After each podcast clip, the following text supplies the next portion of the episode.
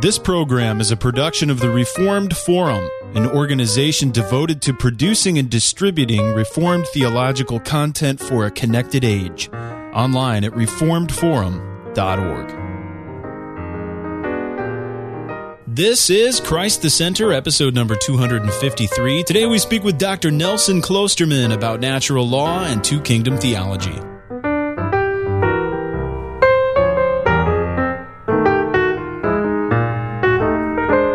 Welcome to Christ the Center, Doctrine for Life, your weekly conversation of Reformed theology. This is episode number 253. My name is Camden Bucey. I have a great episode lined up today. Uh, we have a number of regulars and a great guest. Let me introduce to you our two regulars. We have first Jeffrey C. Waddington, who is teacher of the congregation at Calvary Orthodox Presbyterian Church in Ringoes, New Jersey. He's working as stated supply at Knox Presbyterian Church in Lansdowne, Pennsylvania. Welcome back, Jeff. It's great to have you. Oh, yes. Great to be here.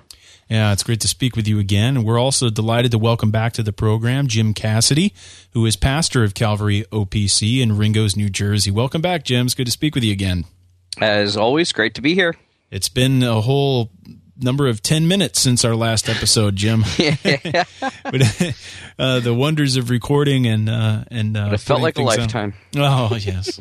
well, we're so excited today, not only to be back again uh, talking about some great topics in Reformed theology, but especially to welcome back to Christ the Center. Uh, our guest, Dr. Nelson Kloosterman, who is Executive Director of Worldview Resources International. He also works as a translator on a number of different projects we'll speak about in just a minute. But welcome back, Dr. Kloosterman. It's great to have you. Thank you very much. Uh, I'm delighted to be back with you today. Great. Well, we're really excited. Um, it's been quite some time. I think last time we had Dr. Kloosterman on, it was part of our Christ and Culture series, and uh, he offered his insights and thoughts on a number of different questions and topics related to Christ and his relationship to culture.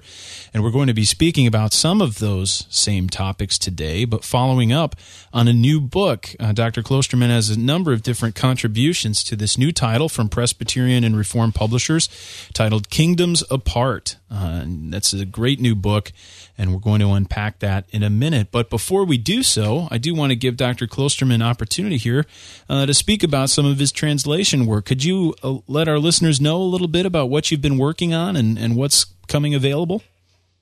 Well, yeah, I'd like to. Thank you for that opportunity. Sure. Um, as you well know, when one gets into publishing and translating and writing, there's a time lag between when the manuscript gets finished and the book finally sees the light of day. And so I've got work that's been finished for a year or more that's now coming out this fall yet. This month, Lord willing, we hope to see uh, the publication, the appearance of Herman Bavinck's book, The Christian Family, which is being um, published by Christians Library Press, associated with Acton Institute. In addition, um, the volume you mentioned, Kingdoms Apart, is coming out later this month. In addition, my main, uh, the backbone of my translation work is a 23 volume commentary called Opening the Scriptures, and it's from Dutch to English. All this work is, by the way. And um, it's written by two Reformed ministers in the Netherlands. One, Netherlands. One's deceased, one is yet alive. And it carries through the trajectory, uh, hermeneutically and exegetically, of S.G. de Graaf. Perhaps your listeners may be familiar with Promise and Deliverance, a four volume set, which de Graaf uh, wrote and was translated by Evan Runner, H. Evan Runner um, into English, and it's that same hermeneutical and, and exegetical uh, school that is now being uh, put out in terms of this set of commentaries. Two volumes coming out, we hope, this year Genesis and Exodus. In addition, um, I'm uh, supervising a number of translation projects with Kuyper College and Acton Institute. One is Common Grace by Abraham Kuyper, a three volume work, and the other is Pro Rege by Abraham Kuyper, another three volume work.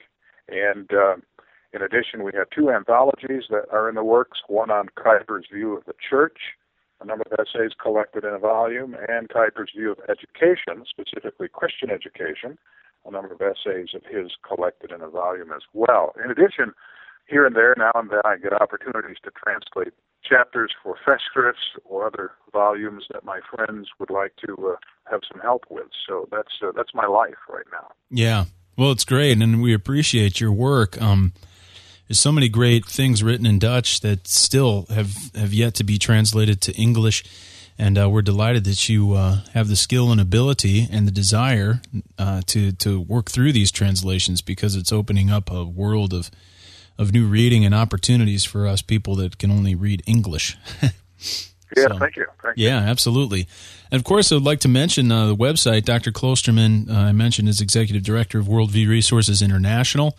It's at worldviewresourcesinternational.com. And the blog, of course, uh, it's linked to from that page. You can find him and his writings uh, on cosmiceye.wordpress.com com. So uh, there's a number of different resources where you can find Dr. Kloosterman, and uh, uh, we'll get into uh, some of his work here, especially in this new title, uh, Kingdoms Apart, in just a minute. But before we do so, do we have any bits of news or information that we need to mention, Jim or Jeff, before we get started?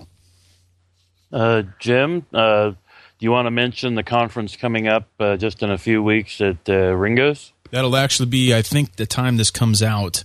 Oh, so, oh, okay. But so but it's still late. worth mentioning. It's not mm. too late because people might get this on a Friday morning, and uh, and still make it up there to Ringo. So uh, tell okay. them about it, Jim. Go ahead, Jim. Did we lose Jim? We might have lost him. well, why don't you say, Jeff? we want to try to no, get. No, I'm back. sorry. I'm here. I had it on mute. Uh, my, my headset. I'm sorry. Glad the rapture did not happen. Yes. So uh, the conference is uh, upcoming on October 27th and 28th uh, on Adam in the Bible. Hello? Yeah. Adam okay, and uh, we we're going to be having uh, Doctors Poythress and Doctors uh, Doctors Poythress and Tipton, and they're going to be opening up the scriptures from both the Old Testament and the New Testament to talk about the significance of the historical Adam. Mm, that's such an important topic now. Um, and that there have been many books and, and articles and suggestions made uh, just in the past year or two about the historical Adam. So I'm glad you're devoting some attention to that. Um, of course, they will attempt to record these things and provide them online uh, for people that aren't able to attend. Uh, so check that out at uh, calvary-amwell.org as well as reformedforum.org. Anything else we need to mention? Uh, yes, I, I, just wanted to mention the other conference, which is a week later. Yep. Uh, which is a Friday Friday evening and Saturday, and that is the Princeton Conference on Reformed Theology. This year it will be held on the campus of Princeton Theological Seminary in the Miller Chapel, and the topic is sanctification.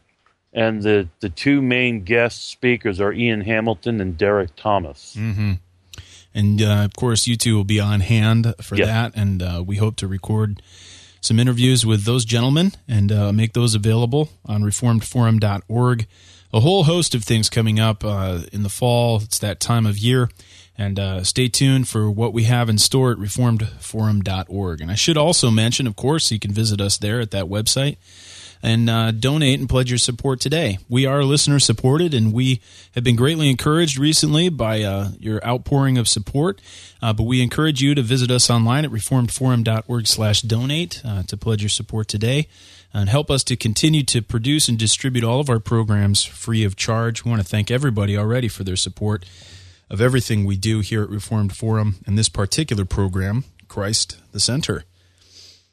Well, Dr. Kloosterman, I was delighted to see this new title. Uh, Ryan McIlhenny, I believe, is the editor of this book, Kingdom, Kingdoms Apart, which has been published by Presbyterian and Reformed Publishers. But uh, you've written one article uh, and translated two and provided a forward to those two. But the first one here, I think we want to start off with, is the article or the chapter Natural Law and the Two Kingdoms in the Thought of Herman Bavinck. Um, I suppose I'll I'll just ask you uh, right off the bat. Um, why has Herman Bavinck uh, come into this discussion, and why is there so much contention surrounding his views on two kingdoms and natural law? Well, um, to be uh, to be frank with you, his name came up in light of uh, uh, a presentation and a speech given by David Van Drunen at the Bavinck uh, conference a number of years ago in mm-hmm. Grand Rapids, Michigan, to which then I gave this uh, response, which has now been published as a chapter in this book, earlier published in the Calvin Theological Journal. Um, both the names, uh, the names of both Herman Bavinck and Abraham Kuyper have been brought into this discussion, um, presumably as people who would be sympathetic with the um, the contemporary version of uh, Two Kingdoms and Natural Law, and both uh, people, Bavinck and Kuyper, have been adduced as sympathizers and as uh, people whose views would uh, correspond somewhat, in large part, though not without difficulties, uh, correspond with the contemporary um, understanding of, of two kingdoms and natural law. So I uh, I felt that it was necessary for my part, given this opportunity at the Bavinck conference, to um, myself do some research and some investigation into uh, the thought and writing of Herman Bavinck, which most of which is inaccessible to English readers. And I discovered, of course, that uh, there was far more in the Herman Bavinck uh, yet untranslated than uh, than mm. we were given to understand in terms of the presentation. Mm. So that that's how that was my point of entrance. Now, one of the things suggested is that there's there's some possibly inconsistencies or maybe even some incoherent tensions in Bavinck. Um, it's one thing to speak about attention. Uh, or some some different emphases he might be trying to hold together. It's another to speak about inconsistencies. What is, what is your take on this, and and um, how might you address whether or not there are two Bavincks on this subject, for instance? Well, um, let me pick up your last comment sure. and move backwards uh, to the beginning of your question. Um, in my chapter um, on the thought of Herman Bavinck, as an appendix or an addendum, I did raise the question were there really two Bavincks? And mm-hmm. I think that the premise or the claim that there may have been two Bavincks, one, um, one a more uh, devotional, pastoral, personal, um, pious kind of Bavinck theologian, the other more a public, uh, culturally oriented and socially aware Bavinck. That that claim, I think, needs to be challenged significantly. Some of it arises from a mistranslation uh, on the part of uh, some authors of commentary by Berkouwer. I won't go into the details. I'll let the reader, uh, the readers, get those details in the book. But it's interesting that uh, my conclusion is that uh, though we can identify tensions in the thought of Bavinck, and by the way, tensions exist in the thinking of every great thinker and genius, including John Calvin and mm. even Augustine and so on. So I'm not surprised that with Kuyper and Bavinck, one can identify tensions as well. But I think tensions is far different than incoherencies or contradictions or irreconcilable strands of thought. And so um, I think it's that that claim is based on a misunderstanding, a mistranslation. I think it's based as well on um, limited attention to English language sources without the privilege of reading uh, the whole Bavinck, a comprehensive Bavinck, um, most of whose writings still remain in the Dutch language. It may interest your readers to know that uh, Dr. James Eglinton has recently obtained his doctorate, I think, from the University of Edinburgh. I may be mistaken on that identification, but his dissertation picks up my discussion about the alleged two Bavincks, and he goes into greater depth yet to demonstrate the uh, the unwarranted claim that that is. Hmm. And like us to understand that though there be, be tensions, there's one overarching unified thought in Herman Bavinck's program. Interesting. Now, I, I, suppose before we go any further, we we should get some terms straight and some some definitions. I think this can be helpful in the discussion.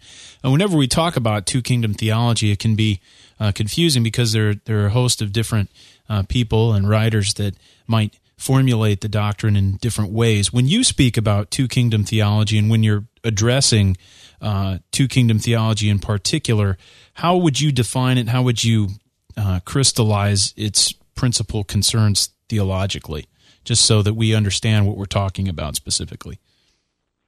Well, my my use and preferred understanding of the term phrase two kingdoms relates to the two ways in which Christ, the Lord Jesus Christ, rules in this age within the life and the lives and the experience of believers. I think that um, we need to, in terms of two kingdoms, define it first of all Christocentrically or uh, on the basis of Jesus Christ, as the incarnate Son of God, second person of the Trinity. We need to understand the two kingdoms in terms of his redemptive work and how that redemptive work comes to play out within the creation. And thirdly, I think we need to understand the two kingdoms then as the way or the ways in which Christ Jesus governs within his people. We need to understand that in terms of integration and unity, which integration and unity are found in the person of Jesus Christ himself. Um, that's my understanding. I don't believe that that is currently the understanding being defended in toto today. Okay, it is interesting. I mean, I've I've had conversations with with other people, not necessarily people that have been published on the subject, but sometimes there's an understanding that two kingdom theology is simply an articulation of uh, the separation of church and state. What's unfortunate, I think, about that definition is that there are neo Calvinists, neo Kuyperians, a host of people that could articulate a distinction between the two, but yet would not be classified as two kingdom theology in most people's minds.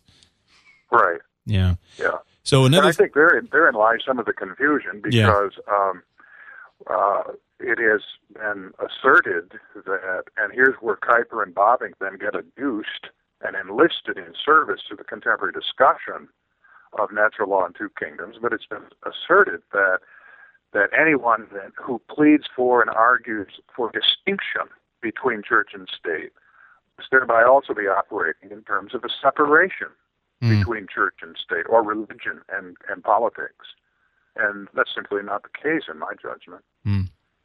Another thing that, that is often spoken about, and you do mention here in the book Kingdoms Apart, I believe it's in your forward to the De Graaf pieces. I might be incorrect. Is this idea of Christ as mediator? You know, you've already brought up how uh, we have to understand how Christ rules and governs, but um, one thing that seems to be at work in, in the Reformed 2K approach that's being presented today uh, by Dr. Van Drunen, if I'm correct, is is this idea that Christ mediates uh, the common kingdom as creator, but mediates uh, the spiritual kingdom or the church through um, through His Word as as redeemer. Is that correct? Is that is that a a kernel of a definition here of the 2K we're speaking about?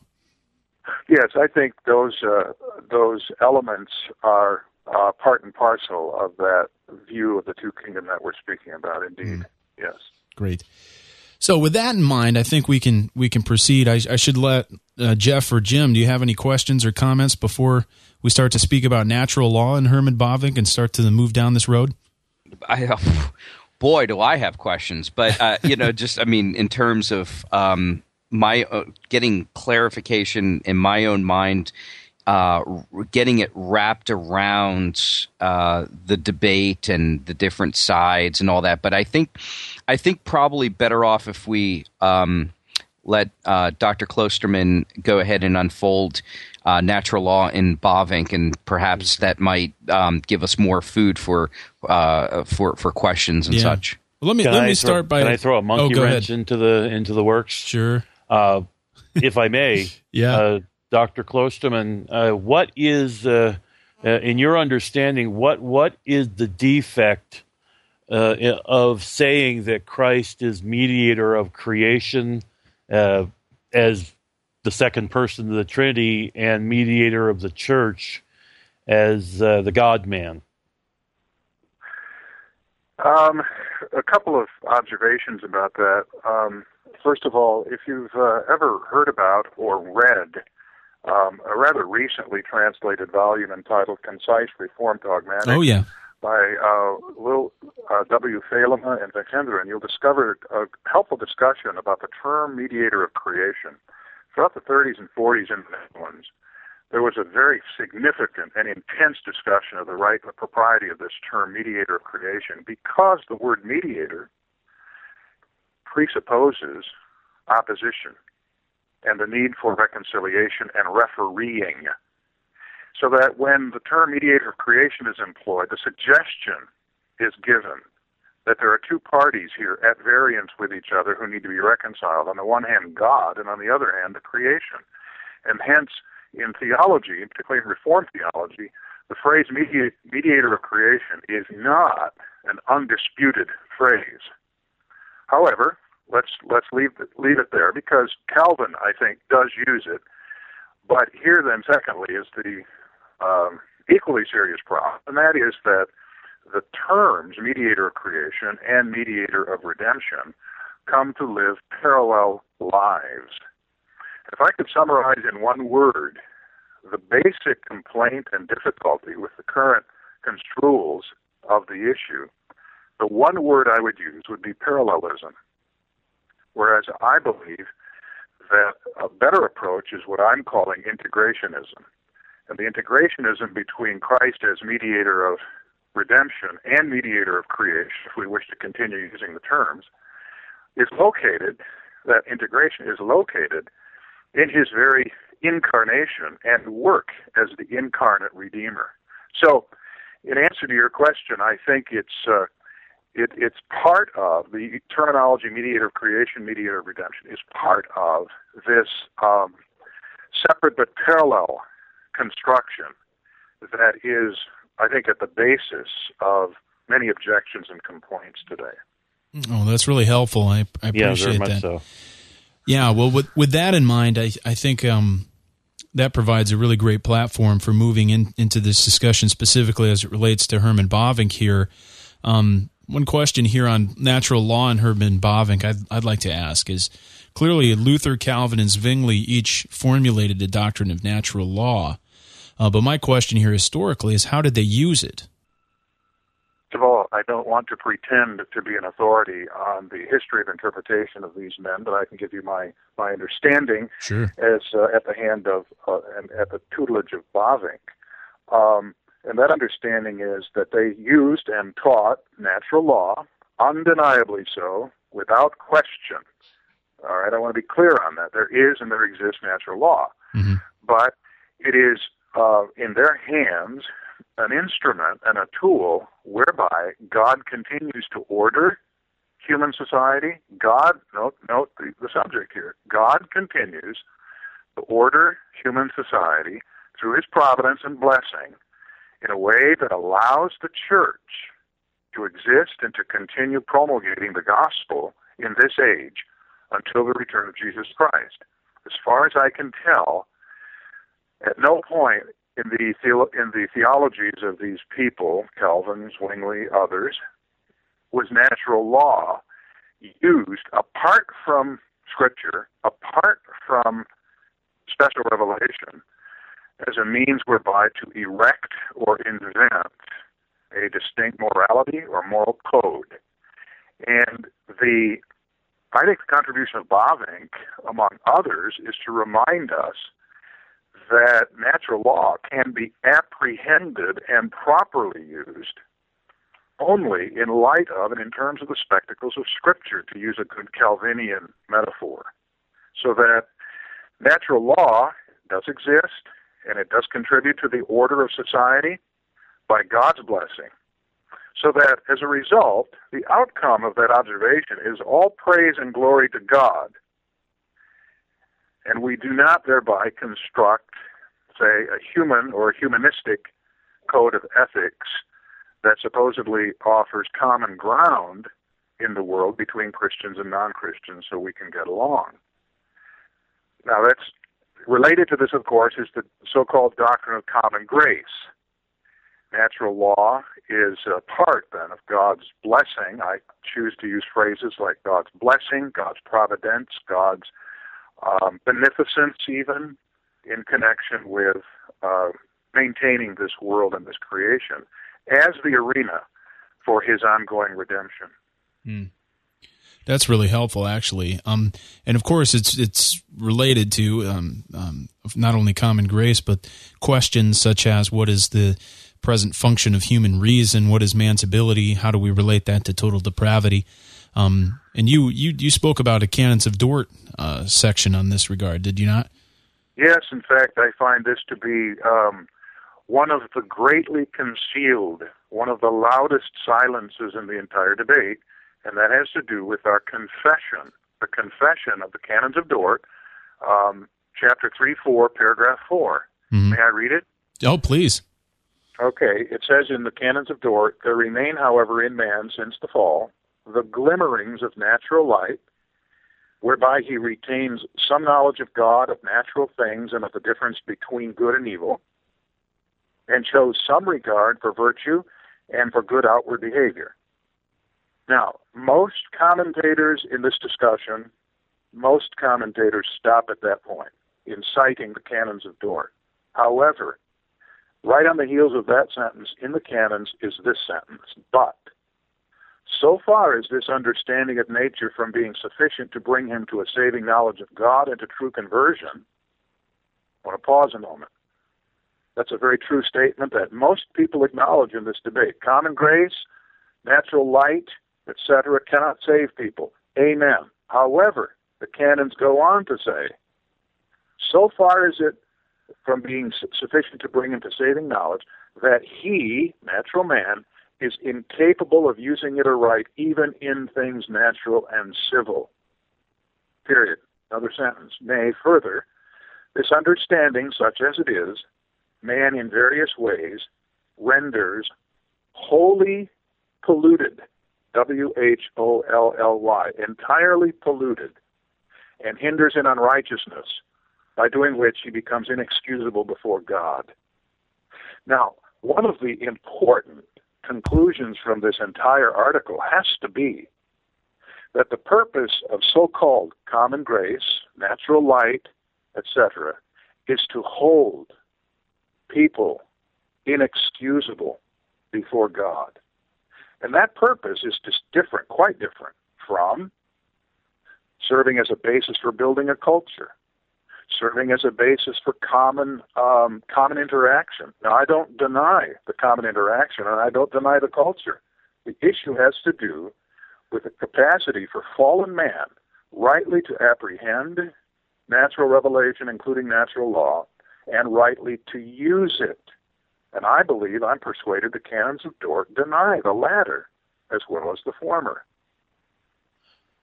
Uh, Dr. Kloosterman, uh, obviously Bavinck is wanting to to uh, in his theology to exegete uh, what the scriptures say about natural law or natural revelation.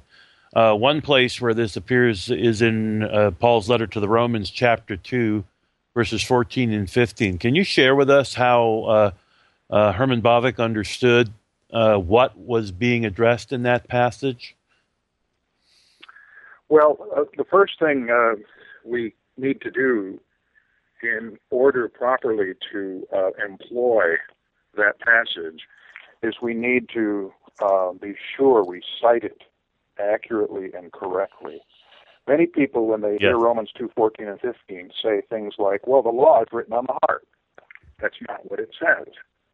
Now, that may be a conclusion we come to, but that's not what the text says. The text says, "The works of the law," or they show, verse 15, that the work of the law is written on their hearts, while their conscience also bears witness. Now, what this suggests is that um, the law being referred to in this context of Paul's argument is the Mosaic law, the Decalogue, not the natural law. If you look at Paul's argument here, it has to be that the Mosaic Law is written, or the work of the Mosaic Law is written on the hearts of Gentiles who never received that law, which means, among other things, that that they apparently uh, externally, observably do things consonant with and according to that Mosaic Law. I'm thinking of the Ten Commandments in particular. The second conclusion from this passage is that God has written it in their hearts. That is, it's an activity of God. The law is something God does. Uh, that is, the writing on their hearts of the work of the law is something that God does. And um, again, therefore, the praise, the credit belongs uh, to God. And we must be careful then not to ascribe too much to uh, to unregenerate human beings with regard to their apprehension of the law. So um, I guess if I understand Bavinck correctly, and others in the Reformed tradition um, of exegesis here, the particular, namely special revelation, serves to interpret the general, namely general revelation. And the scripture then becomes the key, the hermeneutical key, for understanding a right, for understanding a right, the natural law of God. Mm-hmm. Now, let me let me be clear in terms of what I've been saying the last few moments. I'm not in any way um, denying that unbelievers uh, perform and render outward external conformity to the law of God. No, nobody that I know of in this discussion denies that. One would be, in my opinion, uh, ungrateful to deny that. However, the word that we the words that we use are, must be chosen very carefully. When I say that unbelievers render outward external conformity to the law of God, some people might sneer a little bit and say, "Well, what what more do you wish?" And I would ask, "Well, what more does God want?" Mm. And my answer to that is God wants, and for this purpose He gave His law, both in creation as well as in special revelation. God wants heart love, heart commitment, and heart fellowship. So when I say unbelievers lack the latter, I'm in no way diminishing the validity of the former, namely outward external conformity to the law of God. I thank God for that every day. It enables me to drive safely down the street. it enables me to enjoy much of my life. Absolutely. Well, it's really helpful on the natural law. Um, of course, the other half of this piece is focused on how Herman Bavinck implemented, or how I should say, how he understood this idea of two kingdoms. Um, and we do speak about the church and the state. How did Bavinck relate the two? What were his understandings about how the magistrate, the civil magistrate, should relate to uh, the church? Well, he, I think, very, very clearly taught that the magistrate has a God given obligation to be a servant of Jesus Christ, and that is to say, he, he must be a servant of, of the church, and he must advance, he must protect the uh, interests uh, of the church. Um, I, I believe that uh, Bavinck recognizes the twofold kingship of Christ, but it was never in his theology uh, a warrant for independence between religion and cultural life including including politics. So I think there's far more integration in Bavinck's understanding of the two kingdoms, which he acknowledged to exist. There's far more integration, which is located and found, again, in the person and work of Jesus Christ, so that without embarrassment, he and his uh, students, Bavinck's students, can say that the state has the ability and the calling to work in service to the kingdom of God. Mm, great. Well, one thing uh, we've already mentioned, and now I want to hear what Bavinck might say about this, is how this all relates to Christology. Uh, we've talked about uh-huh. the magistrate and the and the church, but uh, how did Bavinck relate God's works of creation uh, and redemption in the person of Jesus Christ, Jesus of Nazareth, but the God Man?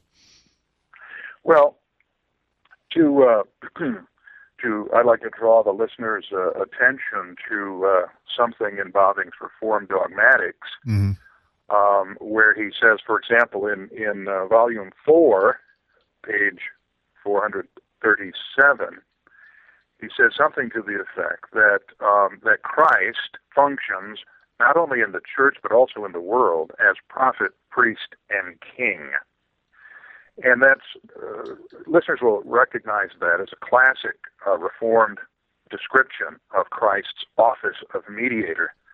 And um, what this means is that uh, the Christian life, the church's life, all of life, as it goes out into the world, is a response to Christ's prophetic word, his priestly ministry, and his kingly rule. So that all of life for the Christian is Christ centered and Christ rooted and integrated in Christ. Now, Christ also is prophet, priest, and king for the world, that is, for, for non believers in this sense, that he by right exercises authority through his word in terms of his um, in terms of his priestly office, praying for the world, um, ministering to the world, etc., and his rule, his fight against sin. The mediatorial work of Christ, though specifically focused and given to the church, is not restricted to the church, but is performed in all of uh, history and in all of creation. Hmm. And thereby, um, his work, Christ's work, is understood by Bavinck as cosmic in scope. You probably have heard, your listeners probably have heard that phrase, grace restoring nature, which is to say, redemption is as wide as creation in terms of scope, in terms of intention and purpose, and in terms of consummation, frankly. Redemption will be as wide as creation. So, so how about um, then, as he begins to develop um, uh, life in the world, a, a, doctrine of, I guess, ethics, right? Um, how is he connecting a reformed biblical theology to a biblical to a Christian worldview? Um, maybe you can flesh that out a little bit for us. Well, a couple of uh, things that I think uh, come come to us through Bavinck. Um, I think they're very Calvinian in terms of notion, understanding, and concept. One is the imitation of Christ. Um, Bavinck's own, I believe it was his dissertation, was on the imitation of Christ. Mm.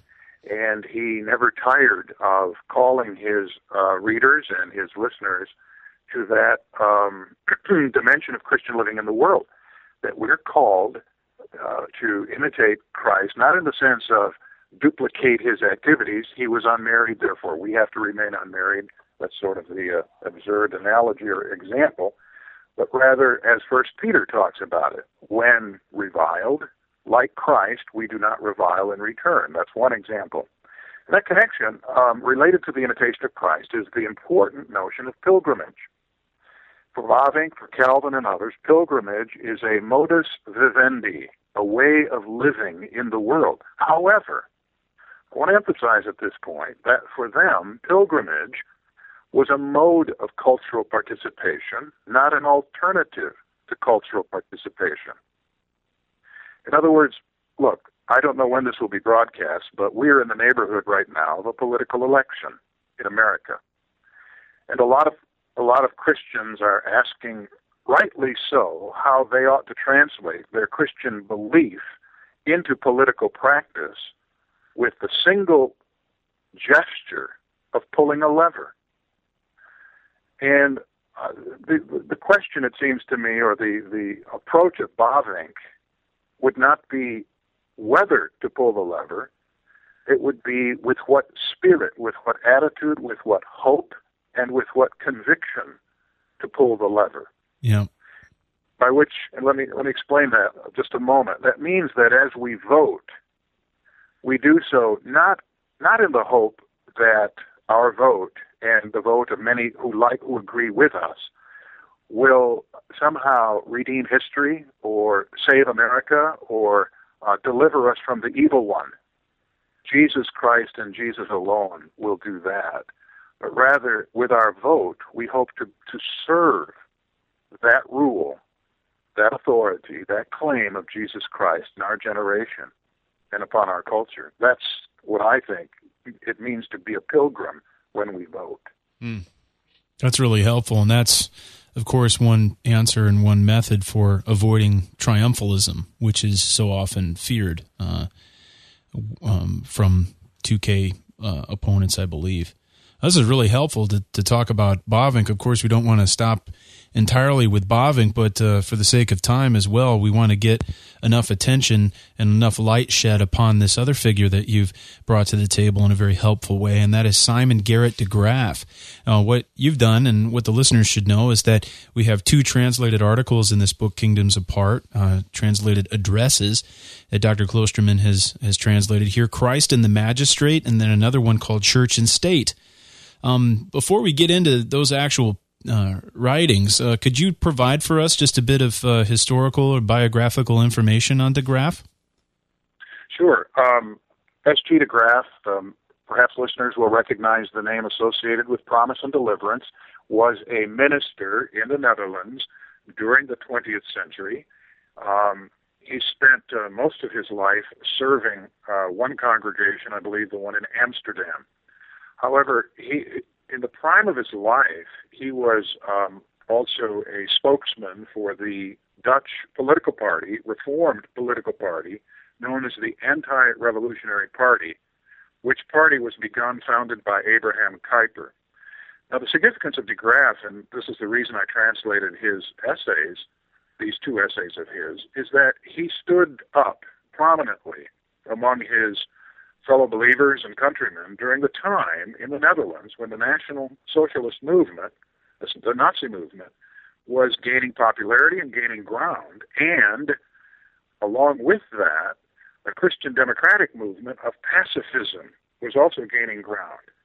And so de Graaf and others uh, faced a, a pastoral crisis as to how they were going to lead, advise, and encourage their parishioners in response to these phenomena National Socialism on the one hand, and the pacifism on the other hand. What would be the particularly Christian posture in response to this? And so his speeches were delivered, his addresses were given to various meetings of the anti-revolutionary party in uh, in the Netherlands during the mid 30s, when they could already hear the rumblings of the German tanks and hear the uh, hear the propellers of the German Luftwaffe on the horizon. So what they what he said and what he wrote during those days was not only politically significant, but I think it was spiritually significant as well. Mm.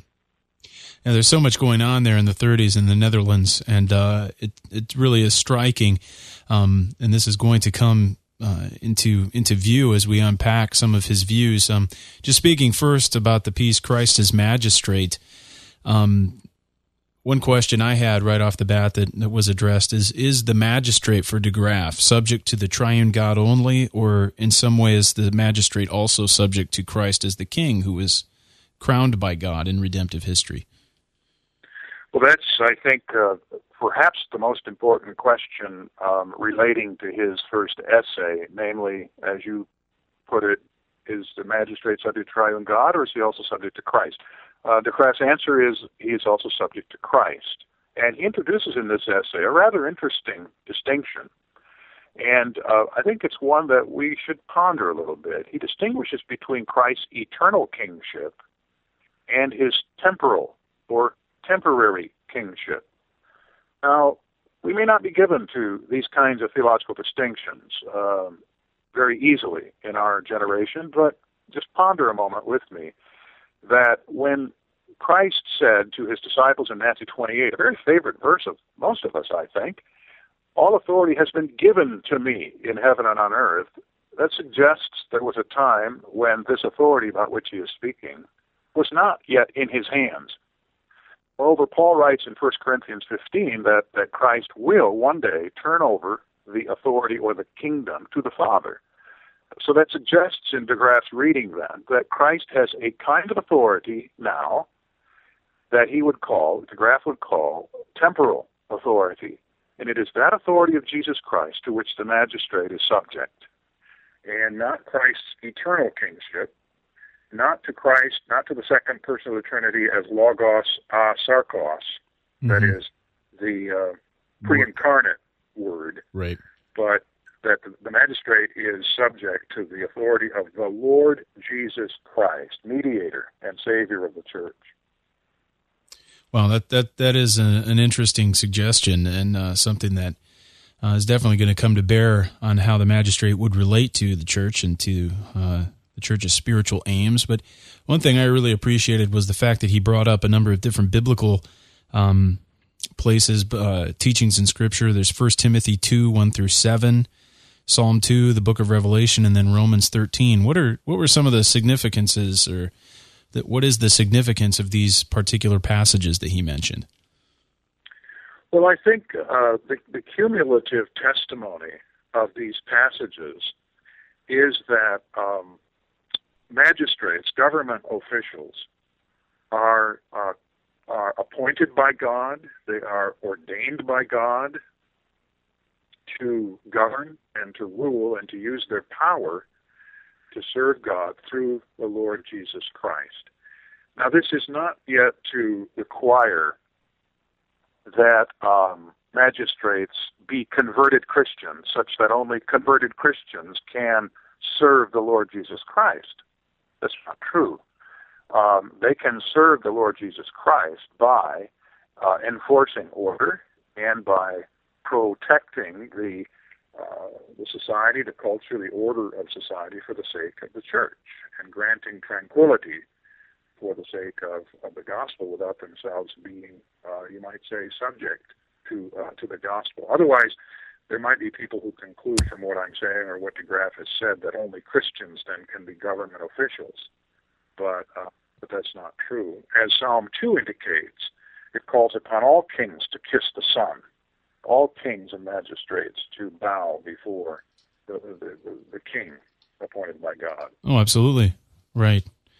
Well, you know, and then then related to that, and of course, how the magistrate relates to uh, the kingdom, specifically the, the spiritual kingdom of of uh, the Lord, um, is the second piece here, church and state. And and another thing that de Graaf does is he starts to unpack. Well, he he compares the two and comes up with several similarities, but uh, uh, he also unpacks some of the differences. What are some of the similarities in de Graaf's mind between the church and the state? Well, one of the first similarities uh, between church and state involves uh, what he calls the law of God.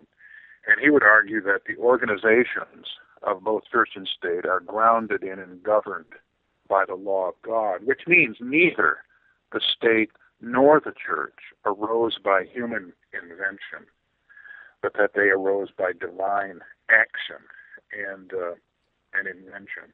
It's very interesting uh, in the second place that um, he introduces a very helpful distinction between the communities of church and state and the organization of church and state.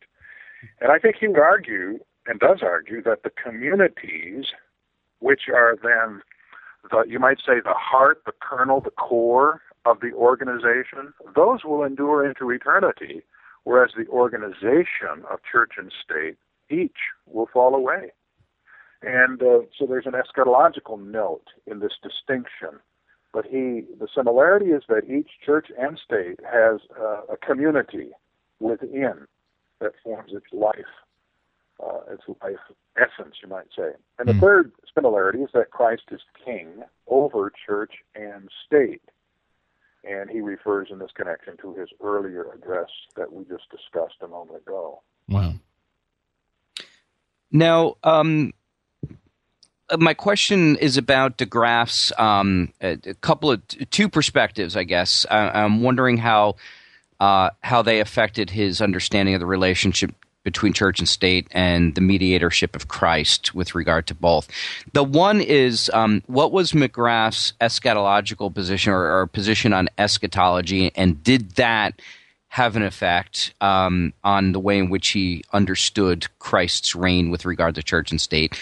And the second question is um, how does establishmentarianism, European establishmentarianism, um, uh, inform his uh, approach to also the reign of Christ over church and state?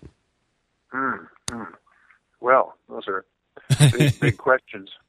Um, regarding eschatology, as far as I can tell, um, de Graaf would be very, very sympathetic to what we in this country would call probably two age eschatology. Mm-hmm. And uh, the kind of material that's been that's been uh, taught and popularized by uh, Geerhardus Vos and uh, Dr. Richard Gaffin and others. I think he would be very sympathetic to that. He was, by, of course, by no means a dispensationalist, but he was uh, very uh, comfortable talking about the continuity between um, the blessings of grace, the achievements of grace in in that we experience today as part of the age to come, and they will continue in the in the world to come. In other words, he was a, he had a strong sense of continuity between um, what we as believers do and what the church, through the gospel and grace of Jesus Christ, do in the world, and the, the new heavens and the new earth. Mm.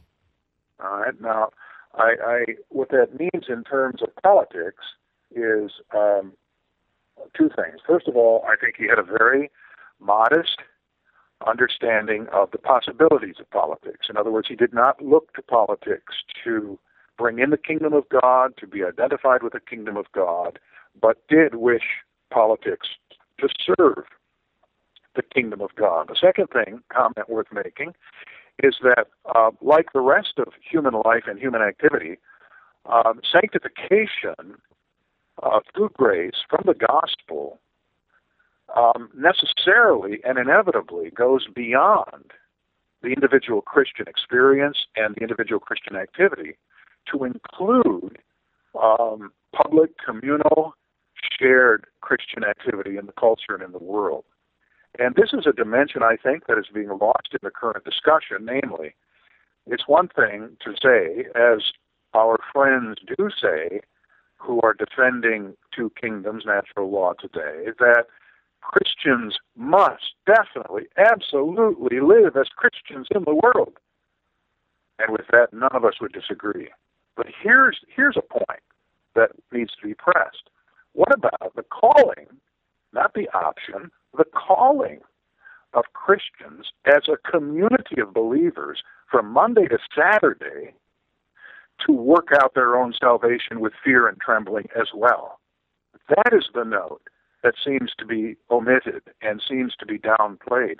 So back to your question about eschatology and politics, I think that that uh, de Graaf's eschatology would lead him to urge uh, Christians together to labor productively in all these areas of life for the sake of and in service to the coming kingdom of God.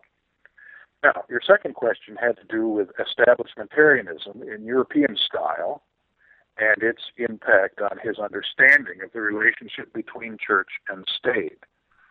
I think that by this time in history, in Dutch history, de Graaf and his compatriots were well aware of the disestablishment of the church, whether Roman Catholic or whether Reformed in the Netherlands, and participated in a political culture that was uh, by this time quite pluriform and coalition by nature. And they did not view the state as being the um, establisher of a church, one particular church, but rather the protector of uh, religious freedom and uh, the servant then of the truth, uh, according to that was found in the Lord Jesus Christ. Now, I happen to believe, and I think they did too, that people who serve the Lord Jesus Christ are um, in the world the most amenable and the most friendly to the claims and practices of non Christian religion. I think that given the teaching of the Bible and given the example that we find in the scriptures, um, it can be argued, it can be said that the Christian faith is among the most, properly understood now, the most tolerant uh, of religions, politically speaking, toward those of other anti-Christian faiths. I think de Graaf would have agreed with that. So he was not an establishmentarian in the sense that we might understand that in terms of history. Mm. But he was a, what I would call, others have used this term, it's not mine, a principled pluralist along these lines. I, I hope I've answered your question. Yeah, I, th- I, think you you hit all the all the main the main points and did so yeah. excellently. Um, this has been thoroughly fascinating. Uh, we really do appreciate you know what you've opened up to us uh, from Bavinck and and De Graaf, but um, I I just want to tell you thanks for for uh, for for your work, but I wanted to afford you any opportunity for any any concluding remarks or anything you'd like to say. Uh, you know, we we've asked a lot of questions, but did you have anything you'd like to address before before we let you go? Well, I, I yes, I would. I would like to. Um, I would like to communicate to your listeners and to you fellows as well that mm-hmm. um, in the Lord's goodness, there is in our generation um, a renaissance going on within Neo Calvinism that recognizes very clearly the defects that are being pointed to today as flaws and as failures of Neo Calvinism. I would like to identify three. Oh, yeah. One is the view of Scripture.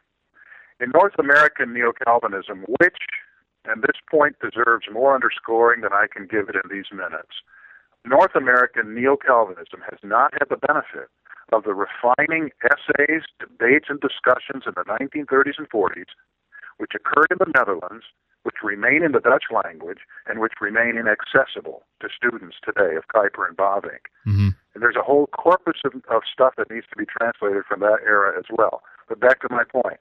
Today, there's a renaissance of Neo Calvinism in terms of the view of Scripture, a high view of Scripture, a confessional view of Scripture, defending defending uh, the infallibility of Scripture as we have come to understand that through our decades of debate here in North America. I'm referring here principally to the work of the Paideia Center associated with Redeemer Christian University in uh, Ancaster, Ontario, referring to the writings of people like Michael Goheen and uh, Craig Bartholomew and others on the subject of Scripture. The second thing, uh, what is being rehabilitated in Neo Calvinism today, is a high view of the church. And for this, you know, I give our friends who are defending two kingdoms and natural law, I give them uh, credit that they have alerted us once more, very importantly, to the centrality of the institutional church. I do not believe, and you can go on my website, on my blog, and find a graph, a drawing that illustrates this. I do not believe the institutional church is just one sphere alongside other spheres. I believe the institutional church is heart and center of God's redemption and God's redemptive activity in all of life.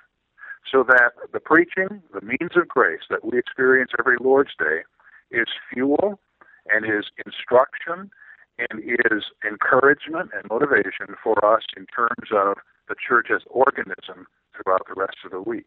So we're seeing today a rehabilitation of worship, a rehabilitation of liturgy, and of preaching hmm. among Neo Calvinists. Thirdly, we are seeing a rehabilitation of holiness, godly living, as part and parcel of a cultural witness and cultural response to the gospel in every area of life. And I'm thankful for this renaissance. I want people to see it, to learn about it, and to appreciate it and give thanks. Incidentally, this renaissance of neo Calvinism is being picked up and applauded to my surprise and to my gratification, most particularly among many in the Baptist churches hmm. in America. There are those among Southern Baptists who are who have discovered that the Christian faith has relevance to all of life. And so they are picking up the books that we're translating by Kuyper, Bavinck, and others, and they're reading them with delight.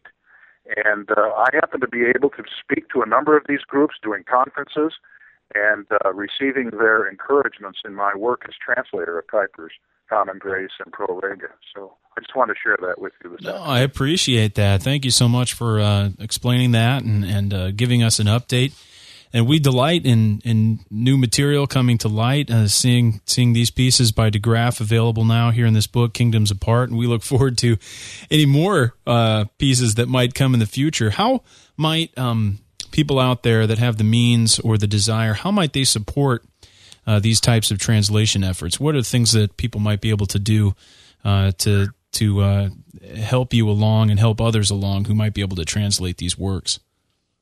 Well, um, uh, the first and probably most important is to pray for this work. Mm-hmm. I, I understand and I view this work, gentlemen, as the work of theological missionary to our contemporary culture. Mm. And I believe, therefore, that it is part and parcel with uh, seminary teaching, pastoral preaching, and writing of books. That's how highly I view this. So the prayers of God's people are needed for this work. Secondly, uh, purchase the works, use them as Christmas gifts, uh, whatever. Stock your library shelves in yeah. the church library or or school library.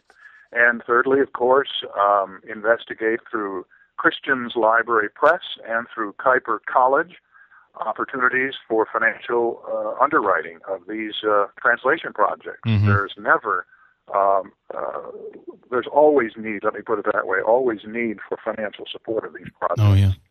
Now, Jeff, you've you've uh, been interested in this type of work for quite some time, haven't you? Yes, I, I meant to uh, plug. Well, since I can, I can, do it, I guess plug uh, uh an 82-page uh, PDF that, that Dr. Kloosterman uh, has uh, written originally as a series of articles. I believe it's on his uh, website. Uh, it's entitled Peering into a Lawyer's Brief. Mm-hmm. you'll want to read that. That's an extended review of Dr. VanDrunen's book, Natural Law and the Two Kingdoms. Yeah, it's and well worth both were well worth the read and, and the discussion. So we would encourage uh, people to become informed there. And of course, uh, you know the articles here and chapters in this book, Kingdoms Apart, have a good number of footnotes. Uh, they're they're well documented, so you can follow along the discussion and uh, and read more about the theological issues from all sides.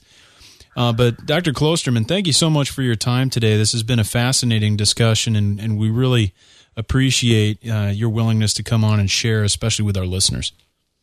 Well, thank you, Kevin, very much for your hospitality and for your kindness. I mm. really enjoyed it. Anytime. And of course, we want to mention uh, to people and uh, point them back to uh, the many resources available from Dr. Kloosterman online.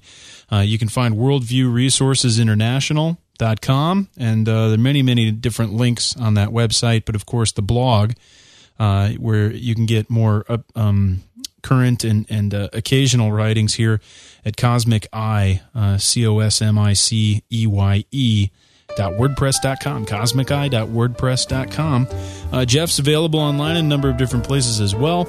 Uh, most notably, perhaps feedingonchrist.com and uh, our new program, East of Eden, where he works alongside Nick Batzig and Craig Biehl and David Filson to talk about different aspects of the life and thought of Jonathan Edwards. You can find that online at reformedforum.org. And if you'd like to get a hold of us, please email us there at mail at reformedforum.org.